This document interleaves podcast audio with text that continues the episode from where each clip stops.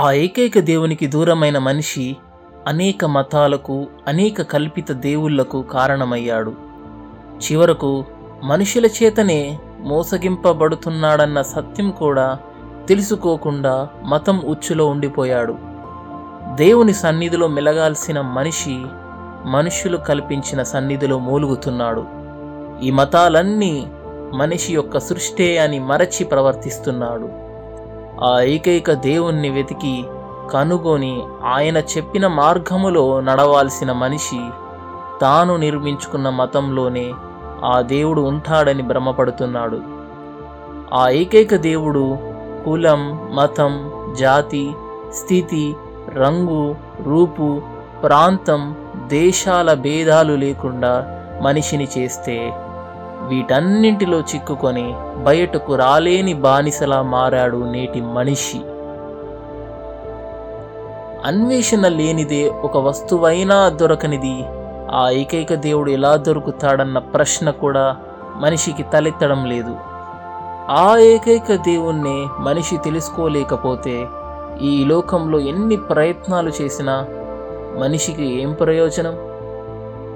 అందుకే కదా ఆదిలో మొట్టమొదటగా మన దేశ శ్రేష్ఠులు ఆ ఏకైక దేవుడు ఎవరనే సత్యాన్ని వెతికి కనుగొన్న తర్వాత మాత్రమే భక్తి చేస్తామని తీర్మానించుకున్నది.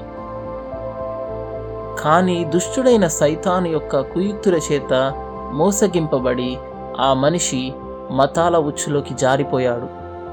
కానీ మనిషికి దేవుడు దూరం కాలేదు. ఎవరైతే నన్ను వెతుకుతారో వారికి నేను దొరుకుతానని ఆ ఏకైక దేవుడు మాటిచ్చాడు. కానీ ఈ మాటను కూడా నిర్వీర్యం చేసే ప్రయత్నం జరిగింది. దైవాన్వేషణ అనే పదాన్నే మనిషి మరిచాడు.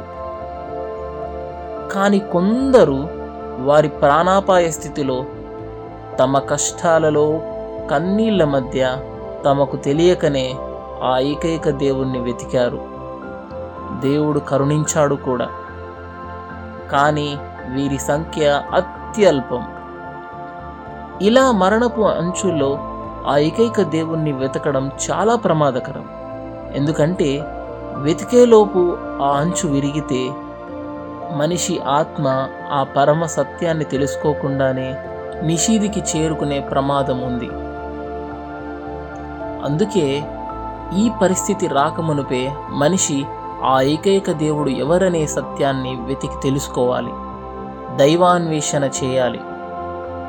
మరి దైవాన్వేషణ ఎలా చేయాలి? దానికోసం మనిషి ఏం చేయాలో ఇప్పుడు తెలుసుకుందాం.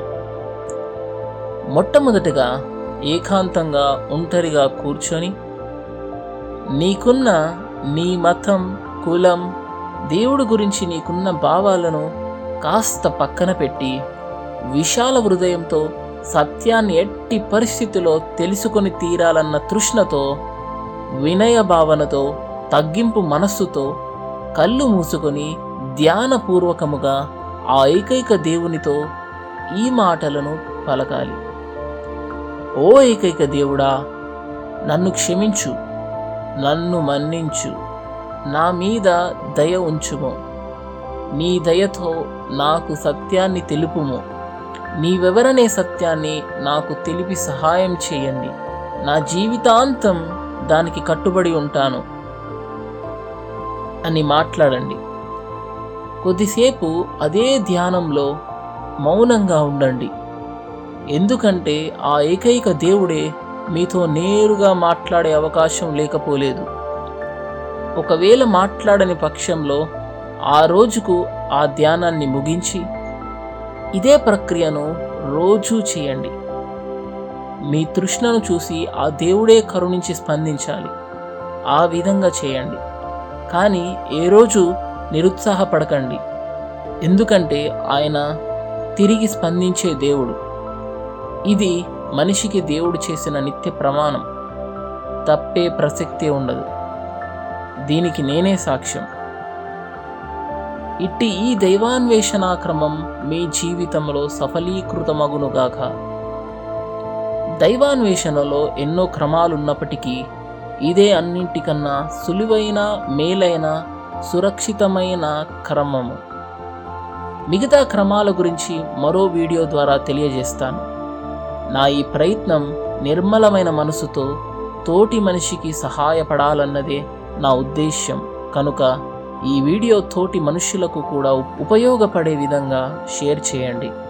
మరేదైనా సందేహాలు ఉంటే మీ సందేహాలను కమెంట్ రూపంలో మాకు తప్పక తెలియచేయండి. అలాగే మీ స్పందనను లైక్ రూపంలో తెలియచేయండి. ధన్యవాదాలు.